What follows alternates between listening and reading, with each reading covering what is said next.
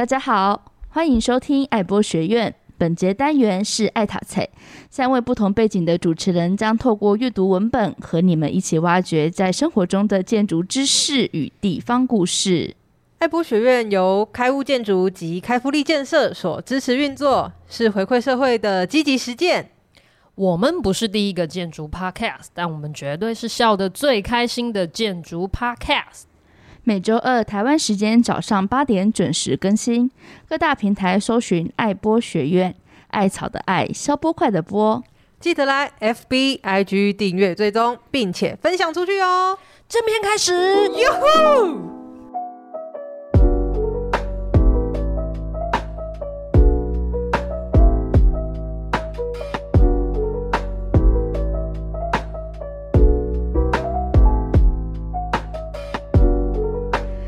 间或空间的故事有时候很难归类，所以我们会叫它为历史。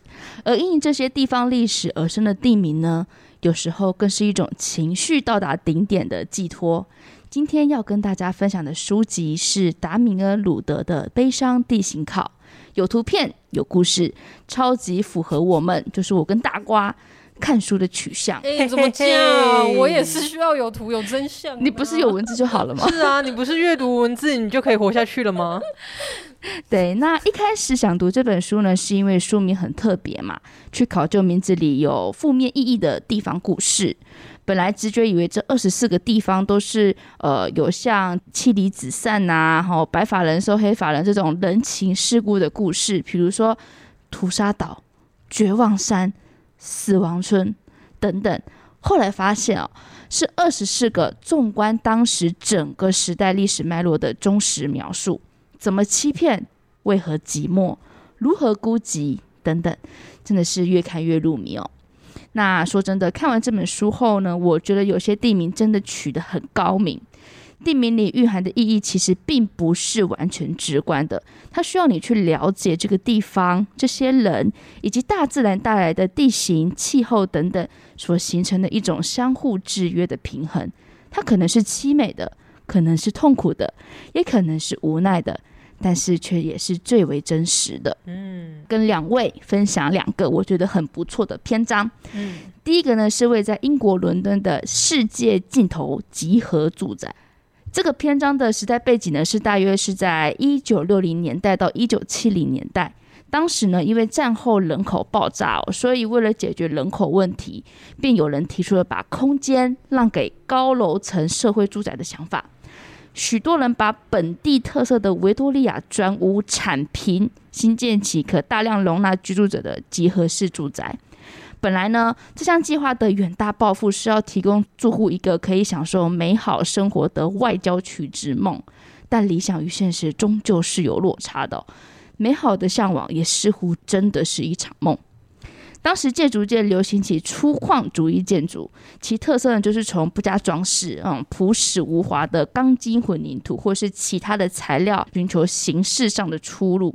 知名作品就像是马赛公寓，然后特雷利克塔，而像丹下健山呐、前川国男等等，也都有受这个建筑主义的影响，设计出一系列的经典作品。嗯，所以讲回这个计划哦，世界尽头集合住宅就是用玻璃啊、砖头、混凝土等比较粗糙然后实用的材料所新建的，成为当时建筑师们体现大胆创新的建筑趋势。大家想一下，对当时的英国人民来说，本来住的地方啊，就是那种维多利亚式的红砖屋，就是那种欧洲古老的建筑，很漂亮，然后很很奇幻，没错没错。可是呢，这个粗犷主义的建筑啊，对他们来讲，一开始可能是很新奇的，因为变得很朴实无华，变得很不用过多华丽的装饰，但是它的成品。却犹如当时纳粹要塞的掩体，大家可以想到要塞嘛，要塞就是那种很冰冷的，有点像监狱的那种风格，而且因为又很像纳粹，那个有一种既视感，一种负面的感受，就会让人联想到那些战争时的悲剧，嗯、战时悲惨的记忆还没有忘记，新一波的战争阴影就已经来临，所以后来有极大部分保守的英国民众呢，就厌恶粗犷主义的这个美学啦。不过特别的是，世界尽头集合住宅有一个与其他粗犷主义建筑不同的特色，它在外墙上贴上了红砖。这种做法不仅没有安抚作用，反而把他自己搞得四不像。诶，嗯，他没有办法去明确自身在粗犷主义的立足点，又讽刺性的将被其所取代的那个红砖建筑用在身上。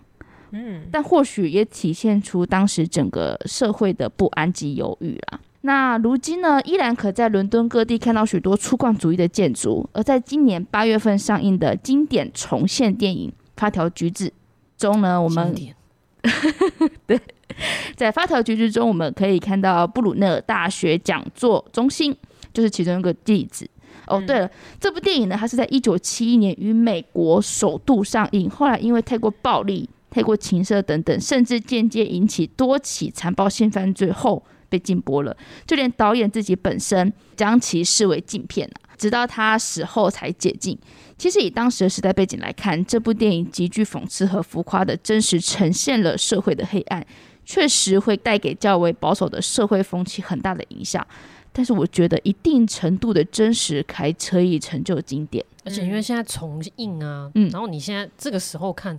真的会觉得其实还好，我觉得还好的点是，不是啊？因为因为我觉得现代有太多那种恐怖电影，没错没错，恐怖呢不比现在恐怖，情色呢也没有比现在情色，但是对当时的社会风气来讲，嗯，就是已经很大的一步突破了。这样对，嗯，总之呢，这个篇章正面印证了建筑在某一个时代，在大历史的背景下与社会发展的重要关联，非常精彩而且有趣。嗯。那另外一个呢，想跟大家分享的是美国纽约的孤寂市，位在火岛的东端，地理属性呢比较像是沙洲，而不是岛屿，所以它非常容易受气候啊环境所影响。那根据历史呢，这里是一个从捕鲸港，然后变成犯罪角落，后来又变成有度假村啊，到最后变成人口稠密的社区。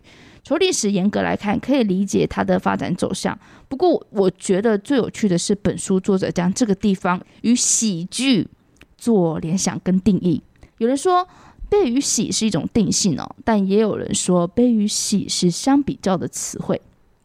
估计是这个城市里的角落，我觉得它的历史轨迹都在陈述所谓人们所向往的一片自我天堂，满足个人欲望。杀人越货、非法赚钱、享乐等等，是他们人生的喜剧，却可能是别人的悲剧。而在将来，随着气候变化，这些都将被大自然收回。这个篇章相对来说需要比较多的想象，是我觉得可以放飞自我的一章。你说发挥你的想象力，没错，没错。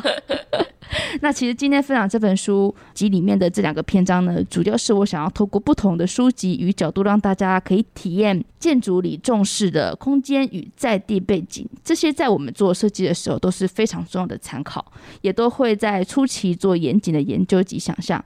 同时呢，这本书你们也可以当成是历史故事集来阅读，一本跟你们以前读的有快乐过程、幸福结果的故事不一样。这是一本写进人生真实的阅读好物。好啦，开放观众就是 Q&A。哎、我我觉得很感人哎、因为娜娜刚刚是说我们在做设计的时候，她用我们。他已经跟我们融为一体了。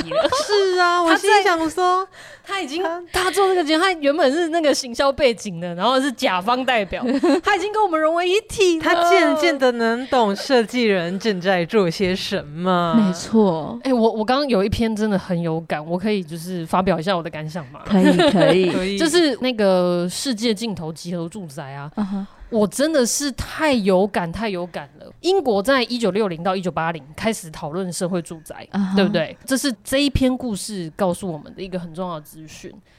台湾什么时候才在讨论？二零一二年，慢了。三十快五十年，嗯，对不对？将近快五十年，二零一二才刚开始讨论哦。那、uh. 什么时候开始有在新建？啊，这归档开的新建哈。Uh. 好像台中的社宅，其实呃，第一栋落成到现在大概不到四年吧。嗯，对。然后我觉得那一章节啊，我很有感的。另外两件事就是，除了英国社宅政策的一些严格，就是发展严格，嗯、其实他们从那个时候开始盖，然后其实中间经历过一阵子，就是地。方政府其实没钱可以盖，还要去借钱来盖。嗯，哦，就是社宅的政策在英国的一些落实跟变化，我觉得很有趣。到了柴契尔夫人的时候，社宅不是只租不卖吗？嗯，柴契尔夫人因为阿诺刚在没钱盖啦，政府没钱盖啊，是他推出一个政策，他说：“那我们。”很旧的那些社宅啊，uh huh. 我们可以低价卖给就是住在里面的人。对，那个年代其实真的标签化蛮严重的，是，是真的住在里面的人都比较是中下阶级的人。嗯，那他们就想说，好啊，那里让里面中下阶级的人，你用低价买到这一个房子，可以让你好像瞬间晋升为中产阶级的感觉。对好，那所以那是一个时代的转变。那你说台湾未来有没有可能这样？我们可以继续看下去。好，那我下面可以分享一两个连接，就是是这一两年的那个伦敦市长，是他也被就是呃怎么讲，有点像挑战或质疑他的社会住宅新建政策，因为他们从大量新建到不建，然后到嗯卖一些些，然后到现在他们又想要大量新建，可是碰到疫情缺工，那他们发生了什么事？Uh huh. 我觉得那个连接非常有趣。然后呢，我觉得很有趣的是，我去找到了这个房子的平面图跟现况。你们看，这个是它哦。刚刚你提到那个就是有贴红砖的这个集合住宅。嗯、而且其实，因为你刚刚讲那个，他当时英国人的那个既有的印象啊，就是从维多利亚时期突然看到这样的建筑，他们身心灵各方面都受到冲击。这件事情，没错。我我觉得。坦白说啦，哦，对我自己来讲，我有点难想象那个心情啊，uh huh. 因为对我们来说，就是看到这个东西，哇，社会住宅可以盖成这样，你是觉得它很漂亮吗？还是我是觉得它长得很有趣，我觉得它长得很有机耶，对，uh huh. 然后呢，嗯、你看，这个是它的那个。它有有点像是，就像我们如果去看预售屋，会有一个就是全区的配置，嗯、哼哦，就是可以看 A、B、C、D 就各户型怎么拼的这样子。然后它长得很像花花，对不对？嗯。然后就是展开的花，然后它因为这些花瓣的地方刚好是它采光的地方，嗯，尤其是台湾的那个现在的社宅都要求大家一定要做什么通用设计的设计。那通用设计其中一个就是尖尖要有采光。啊，那他们怎么去创造这个采光？尖尖要有，你是说像这个尖尖的地方要有采光吗？就是每一间 房间、客厅，我心想说花瓣，然后尖尖的，对啊，尖尖的是，还有呀，还有呀，然后这其中一户，嗯，就很有趣啦。当然，我们可以想象一下，就是说，可是台湾人就喜欢方方正正的格局啊，没错，他们会觉得尖尖不好用，没错，然后你就觉得不好用，对不对？然后你觉得可能环境不好什么的，然后我就去查，他现在还有在出租。它里面是这样，哦、是不是采光蛮好的？漂亮哎、欸，那个奇怪的形状，好像家具摆一摆，好像还好，就是好像放在国外怎么样都合理啦。哎、欸，我觉得他很会利用这个空间呢、欸，他把这个机灵角哦、喔，嗯、变成是一个阳台，我就觉得很有趣。这个是纯出租来说，它可以变成是 Airbnb 那种，就是可以让旅人。比如说去住个一个晚上、两个晚上这样。哎、欸，现在这个我不知道，但是我上他这个网站看，他的确是说他是 for 一个月一个月的哦，租金是一个月一个月。如果我是旅人，我想去住就一两天晚上、欸，对对，不可能做一个月。我觉得这一个配置还不错哎、欸。总之我觉得很有趣啦，这个我觉得有听节目的听众，现在你们有两个动作可以做，你们去 Google，Google 这个你要打英文比较好找哦，就是那个哎 World's Ends。怎么拼？W O R L D，然后 S，然后 words in，然后 E N D，然后你去查它的那个 apartment，然后呢就会找到一些它的物件，而且它可能真的还蛮有名的，所以它的每一个户型，我看网络上都有人讨论，有人分享，嗯，然后也有很近期很完整的照片，然后我觉得台湾人也可以就是思考思考啦。就是为为什么一定要方方正正？是谁教我们方方正正的？哦，那呃，因为其实像去年的新锐建筑奖，好像就有一两件作品哦，真的就是做的很歪斜的。嗯、包括其实我们台中的第一栋社宅啊，是它是一个 Y 字形的设计哦，它也是为了采光。嗯，哦，那包含我们是不是？有一些建案也是采这种为了采光，所以就是呃建物的形状稍微不一样一些些。对，没错。对，那也许呃这个带给我们一些反思啦，吼。嗯。那再就是另外两个小点，一个是那个粗犷主义啦，吼，嗯，那我觉得那个粗犷主义的一些集合住宅，比如说里面有提到巴比肯集合住宅，对，它现在也都是那种世 世界知名景点，好吗？真的啦，我跟你讲，那我们建筑巡礼都会超想去的，真的。对啊，就是就是因为它的那种语汇，真的跟我们现在还蛮不一样的，是因为我们已经我们现在已经是走向这个现代主义的。呃，后端了，后端了，甚至都不知道后几端了，这样子，嗯、不知道后现代主义后几次了，这样子，嗯、然后就会很崇崇尚说啊，那那时候的源头到底是怎么来的？是，我觉得大家都可以再去看看。嗯、然后最后一个是里面提到一个故事。对，他就是在讲说，这个一九六零跟一九七零之后，其实那是二战之后。嗯哼，二战之后，其实我们就没有世界大战了。嗯哼，所以其实六零到七零，他们有点算是说啊，稳定下来了之后，然后稳定下来之后，人口人口大爆炸，嗯，大爆炸是什么？我口齿不清了。嗯、大爆炸。哎，对，然后就出现开始文学家反思啊，然后写这种什么高层建筑的小说啊，嗯、然后还有一个动物学家，他做了一个实验，二十五号宇宙。有啦，其实，在书里面都有简单教到，只是我没有特别讲出来，是因为我觉得精彩程度要留给观众自己。没错，我想要引领观众，请你就是可以进去看、嗯、书里面，其实有给一张小图，嗯，然后有大概讲一下实验。没错，然后呢，另外那个是这个是因为我看到的时候我太惊讶了，因为早几个月前我看老高讲讲、嗯、那个实验的时候，我觉得超屌的。我就觉得说哇，以前的人真的蛮变态的。Uh. 反正他那个实验真的很有趣，他在探讨说，就是如果人口密集度一直上升的时候，对人有什么影响？嗯嗯。然后因为人口密集度上升，其实人是有压力的，是。所以那个时候其实就已经有在探讨说，工业化社会带给人的压力是怎么样怎么样。是。可是。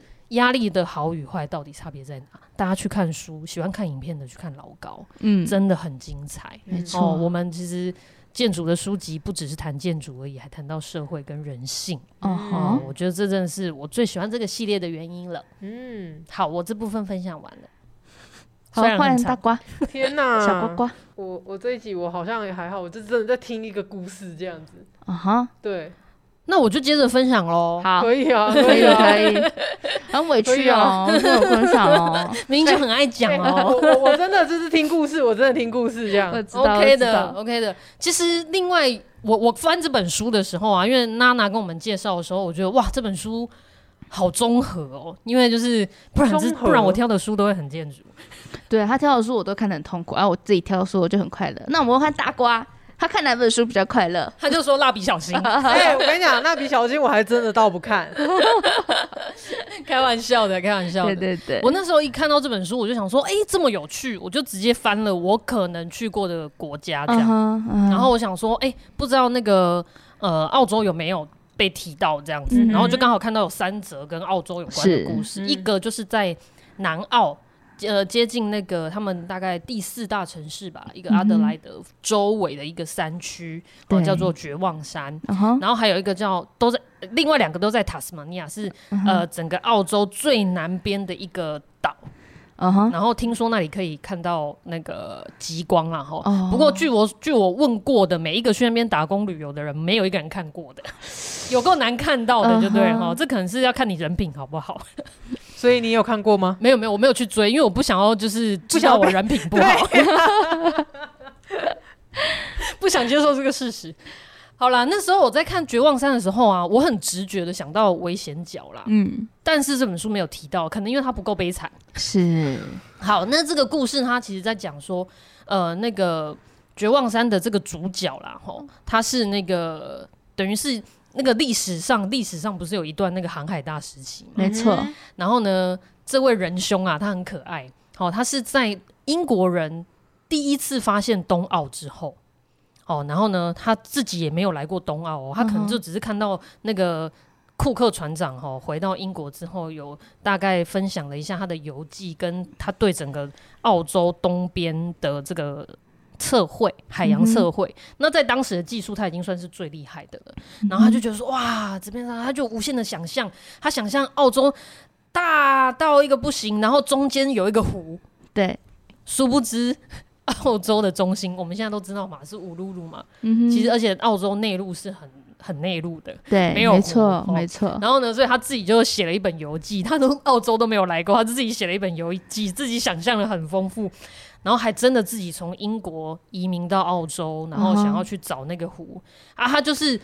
想当然耳就是没有那个湖嘛，啊，他还走着走着走进去了，然后还遇到了很多事情，然后差点死掉什么的，uh huh. 但就是没有那个湖。然后到到某一个山，就是到这个绝望山的这个山顶的时候，他就说他就是很绝望，就对了，他是发现说根本没有湖，而且他根本也没有走到澳洲的中心。Uh huh. 哦，总之是一个很好笑的故事。怎么这么可爱啊？他都活在自己的幻想。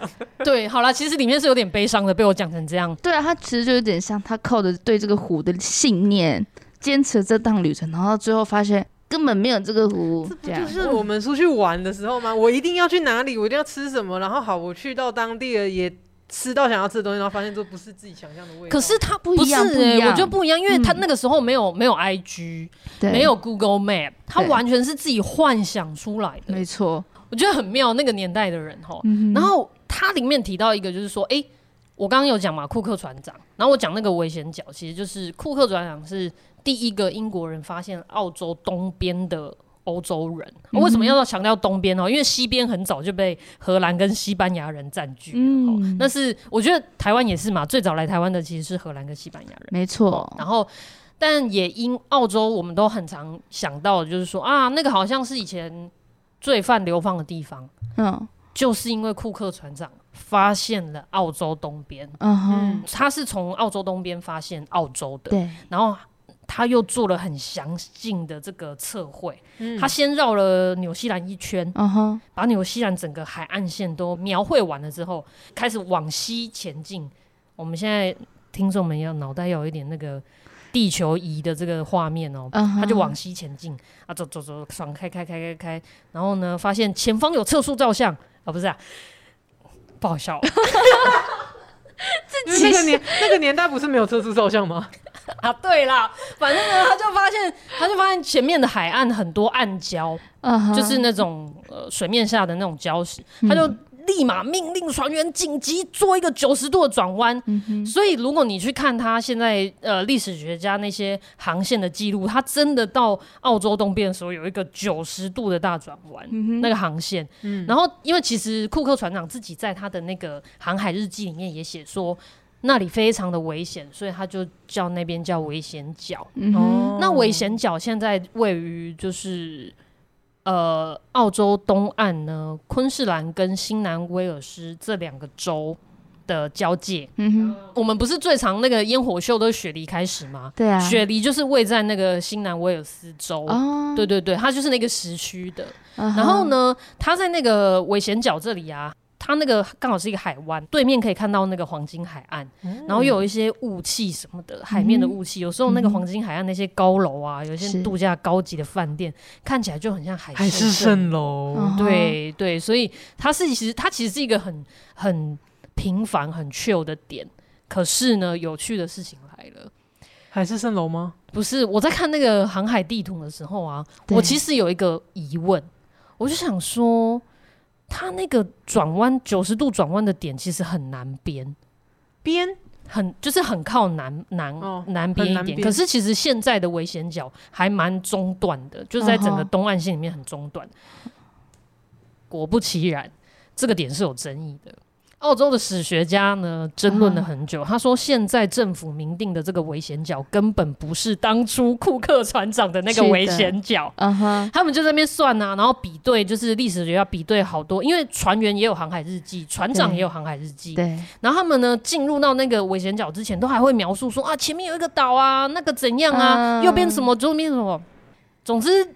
历史学家比对完这些形容之后，他们发现应该那个点要更难编一点。是，然后我我是觉得蛮好笑的，就是怎么会呃政府就是把这件事情搞错？因为你知道他们还立了一个很大的碑在那里，还有库克船长的纪念馆什么的。你有没有想过可能是地主的关系？有可能有一些什么利益我们不知道。嗯嗯、没错。总之我觉得这件事情就是很有趣啦。然后呃，原来就是。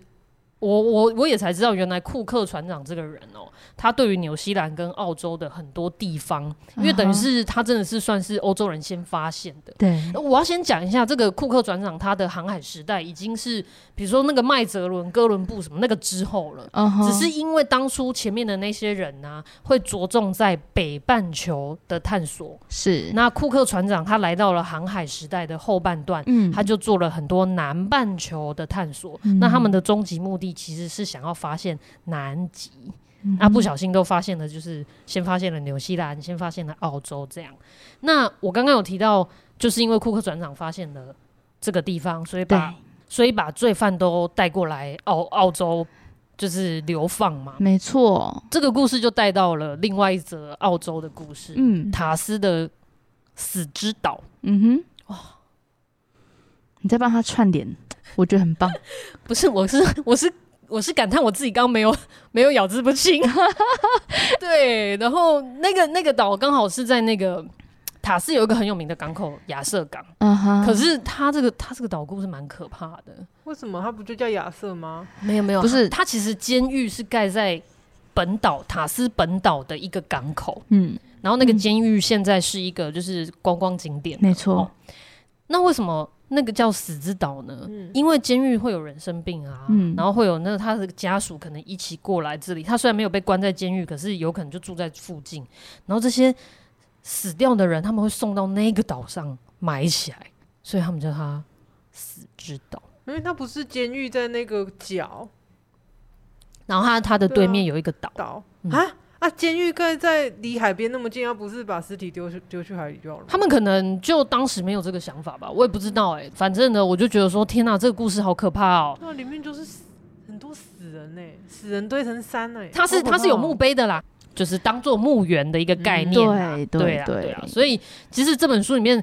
这几则故事真的有点是串联起来，我们历史课本告诉我们的视角，嗯哼，好，然后串从别的视角给我们这些故事啊。那我觉得，因为塔斯那个死之岛，他提到这个罪犯被流放的这个故事，他提到了一个很重要的人，我觉得建筑界的人很熟悉，他叫做边沁哦，边沁的那个监狱，他提出了一个。呃，扇形监狱的这个理论，也就是说，如何用空间的安排，然后包括你去设计光进来的位置，甚至光在这个小小的空间里面，它走的路径，来对里面的人做惩罚或者是奖赏的这个用意。嗯、其实边沁这个人，在建筑界跟在心理学、心理学、心理学。在建筑、心理跟哲学这三个领域都还蛮被讨论的啦。它其实是一个很具代表性。那听这个阿肥分享了他对这本书的感想，那我也想问问看大瓜，嗯，你有没有什么呃有趣的故事想跟我们分享呢？我可以分享我找到的台湾有趣的地名哦，回到台湾本土喽。没错，我找到两个，嗯，其中一个叫灰熊厝。那灰熊组位在二林，嗯、可是我后来有发现，其实很多地方都有一个叫灰熊组的地方，就像是我老乡园林，据说也有个灰熊曾哦，对，但是我不晓得这个故事一不一样。那我们来讲讲二林的这一个，好，还是说，呃，这是在一个清光绪年间，一个不得志的人。叫做洪仙扎，他梦到了一个仙人，跟他说：“如果你要有钱呐、啊，你就要放火烧了你的房子。Uh. 你哪被唬得爱办会修处。”然后那个人一醒来想说：“我想要有钱。”然后就直接把他家给烧了，他就去当一个游民。然后呢，他就走着走着，洪先生就走着走着到来到了一个叫大牢厝的地方，大牢厝，他就惊觉说：“嗯。”大牢跟火烧这两个字很像，是，所以就定居在这里了。呃，洪先生后来也真的变成有钱人了，然后也把这个大牢处改成灰熊处，然后呢，富不过三代，后人就没有办法好好理财，嗯、所以落寞了，徒留火烧的寂寞。然后我，对，我觉得这个故事还蛮 interesting。我只是觉得那句话说，如如果要富，就要会写出。对对，那台湾很旺啊，台湾真的至少台中很旺。啊，台中你是不是想到了什么？台中很很富，很富，真的很富啊，其实真的富了，然后又旺了，又富又旺，对，没。是吉利的兆头吗？OK OK，很棒的故事。那还有吗？当然有有有有有，因为我我找我挑了两个，然后另外一个叫打死人旗，嗯、那个旗呢是三字旁，然后在一个奇怪的奇，那个三旗威士忌的旗呀，Yamasaki 吗？什么东西？我怎么知道？好，没关系，那就是打死人旗这个部分，我们会在、uh huh. 我们会把那个 hashtag 写下来，让大家大家看资讯栏哦，看资讯栏，麻烦麻烦。它是一个嗯、呃，有一点点让人害怕的故事。嗯，当地的居民说，传说传说，嗯、有一名从中国来到台湾的武术师傅。故事有两种，第一种是某一年过年，武术师傅带着赚到的钱要回大陆的老家。嗯、对，然后他在那个山坡处遇到了埋伏在那里要抢钱的徒弟。师傅一时气愤，用雨伞打死了这名徒弟，打死人了。嗯哼，好，这是第一说。第二说是这名从中国来到台湾的师傅被人以乱石砸死。然后呢，铁马族就说啦：“打死人其形容坡度的陡峭，非常的贴切，因为在坡度最陡的时候。”刹车都已经咬死前后轮了，却还可以继续往下滑行，很夸张。所以打死人旗，它就是一个非常陡的一个山坡地，然后有这些传说。那我找完这两两两则故事呢，我是比较纳闷的是说，是真有其事吗？还是那一种绘声绘影的可怕？台湾这些奇怪的地名，好像跟。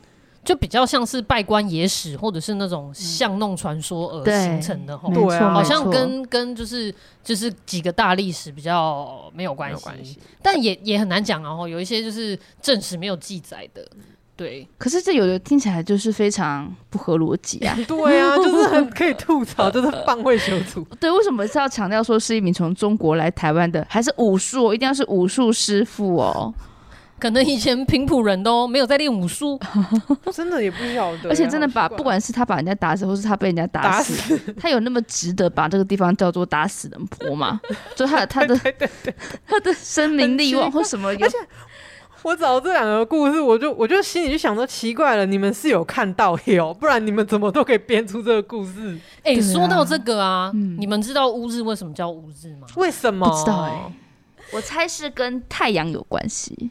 太对啊，就像你讲的，太阳不见了吗？或者是没有太阳吗？Uh huh. 这边都看不到太阳吗？Uh huh. 不吉利耶、欸。然后我就去查，uh huh. 我们要先谢谢这篇文章的那个写作者叫陈宪仁老师哈。谢谢老师啊。对，好，那他他写了一篇，这个在八十几民国八十几年的时候，uh. 呃，写了一篇文章。那我觉得啦哈，我先讲结论，你们我怕我先讲结论，你们就不想听这个故事了。我要先讲故事。好。请观众不要关掉哦。那他就是在讲说，以现在还蛮多，就是呃一些传说，一样是这种传说，嗯、就是啊，嘿，日本人吼听不我那讲话啦，他把胡日听成乌日啦。嗯、听说就是他们他们的说法是这样，乌日以前应该是叫胡日，因为那时候呢乌溪对，然后。大大条的乌溪嘛，对，然后进来会有什么法子溪啊，然后还有以以前还有叫大肚溪什么的，嗯、很多种名字啦吼。那听说以前啊，台这个乌日这个地方啊，是那个货易交怎么讲，就是交货的地方，船啊都会在大大条的河道上面换成小船，然后把货日货物运到乌日这个地方，然后再。另外再去大理啊，去哪里哈？对，所以也有叫做半路店嘛，哦，半路店哦，半路店，嘿，半路店，半路店。哦，那他们就说啊，嘿，你不能听无啦，啊，甲咱该该做黑乌日啦，哈，那明明就是湖日，因为那个湖景啊看起来像湖啦，其实是河。然后呢，这位陈宪仁先生他做了很多很多的考察，他去研究说，真的吗？是日本人写错的吗？他就开始去查，哎。没有呢。日本人来台湾之前的那些什么，不是都就是清朝，嗯、不是会有那种什么什么什么县志，对，哦，就是写那种你这个县的发展的历史什么的，对。啊，就都有写到啦，都已经有写到乌日了，嗯、哦，现在的这个乌日，嗯、他就说，哎、欸，那这不是日本人听错，啊，就在找找找找找找到连乾隆那个年代就已经有乌日这个名字了，就在地图上也都有，嗯、至少先先确认一件事。乌日不是日本人给我们叫错的，没错。那个那个时间点呢，是其实，在林爽文之乱的时候，林爽文之乱，诶、欸，是林爽文吧？我我是爽文啦，是爽好。总之，爽文之，因为我怕把爽文的姓记错了。哦，对，他姓林，对对对，他姓林。你也可以叫，你也可以叫陈啊。对，那。不行，他是一个活生生的人。好，就反正爽文之乱的时候，其实刚好就在中部地区，uh huh. 所以那时候记录很多的事件啊，包括起义的点啊、冲、uh. 突的点，都有提到乌日这个地方。嗯，那后来呢，他再往前去追溯，因为台湾的这些地名啊，都是比如说最早来开垦的汉人来到台湾，嗯，哦，因为我们可能会以为我们自己是汉人。但是台湾当地的人，他们叫平埔族，嗯，对，那他们就说，有可能纯粹是平埔族的发音，当地平埔族对这个地点的发音，然后当时的汉人把它叫做乌日，嗯，而且那个乌其实是当时可能看到乌鸦，嗯哼，然后就把它取作乌日，嗯哼，就是没有说。为什么叫乌日啦？它可能就是这么纯粹，就是平埔族语，然后这样直接音译过来变成乌日这样。但的确是因为我妈妈，我妈妈他们那边是平蛮多平埔族的，他住皮头，然后他们叫妈妈跟叫啊呃爸爸妈妈阿公阿嬷真的不一样。比如说他们叫妈妈就叫义友，对，就是类似这种话，所以可能就真的有可能是他们在讲。讲话的时候会有那种音译的问题，让人家、哦、对啊，因为一开始我也不知道为什么叫阿妈就要叫义友这样子，哦，很有趣哎。总之呢，台湾的地名好像不知道是不是我们没有查到那么悲伤的故事哦，还蛮快乐的啊。就是可能应就是我们也是希望不要一直悲伤下去。没错，没错啊。总之这几个故事，应该说这本书带给我们这些资料啦，因为我们为了看这本书，然后有去查了这些有趣的事情啊。这真的是我最喜欢爱塔车的原因。你重复一直说你那么喜欢爱塔车，那你要不要跟我们分享一下？就是曾经有观众，就是你在走路的时候，然后被认出，然后飞边飞边请签名，跟你反馈的他的一些小意见。好，爱塔车相对小众一点，但是我要谢谢有一些听众，他们很用心的听出来，我们爱塔车有过改版。嗯。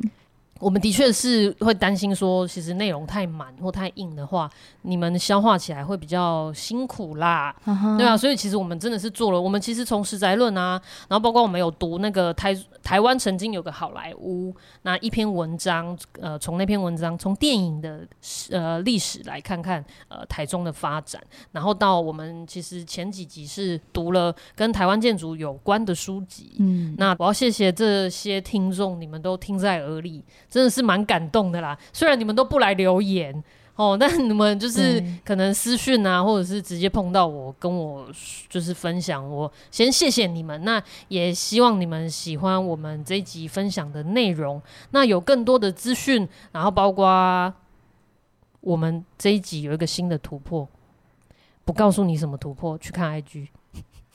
对。如果其实大家不管是对于爱读册的内容，或者说你们有想要请我们帮忙读的书籍呀、啊、之类的，其实都可以在后台私讯我们，或者说在留言处告诉我们，不管是好的、坏的、缺点、优点，你想做什么事情，你想看什么书，都可以告诉我们，我们都会给你们一些答复或是回馈。没错哦，哦，你不想读的，我们读给你听啦。对，没错。但不会你，你你你一丢我们就马上读。对，像什么《金瓶梅》那类的，我们可能就不会读啦。这可能你私下私下自己读这样。那《三国志》可以吗？千万不要丢蜡笔小新，因为我们已经读过了哈。他们家那个房贷也付完了。对，没错没错，去听前几集。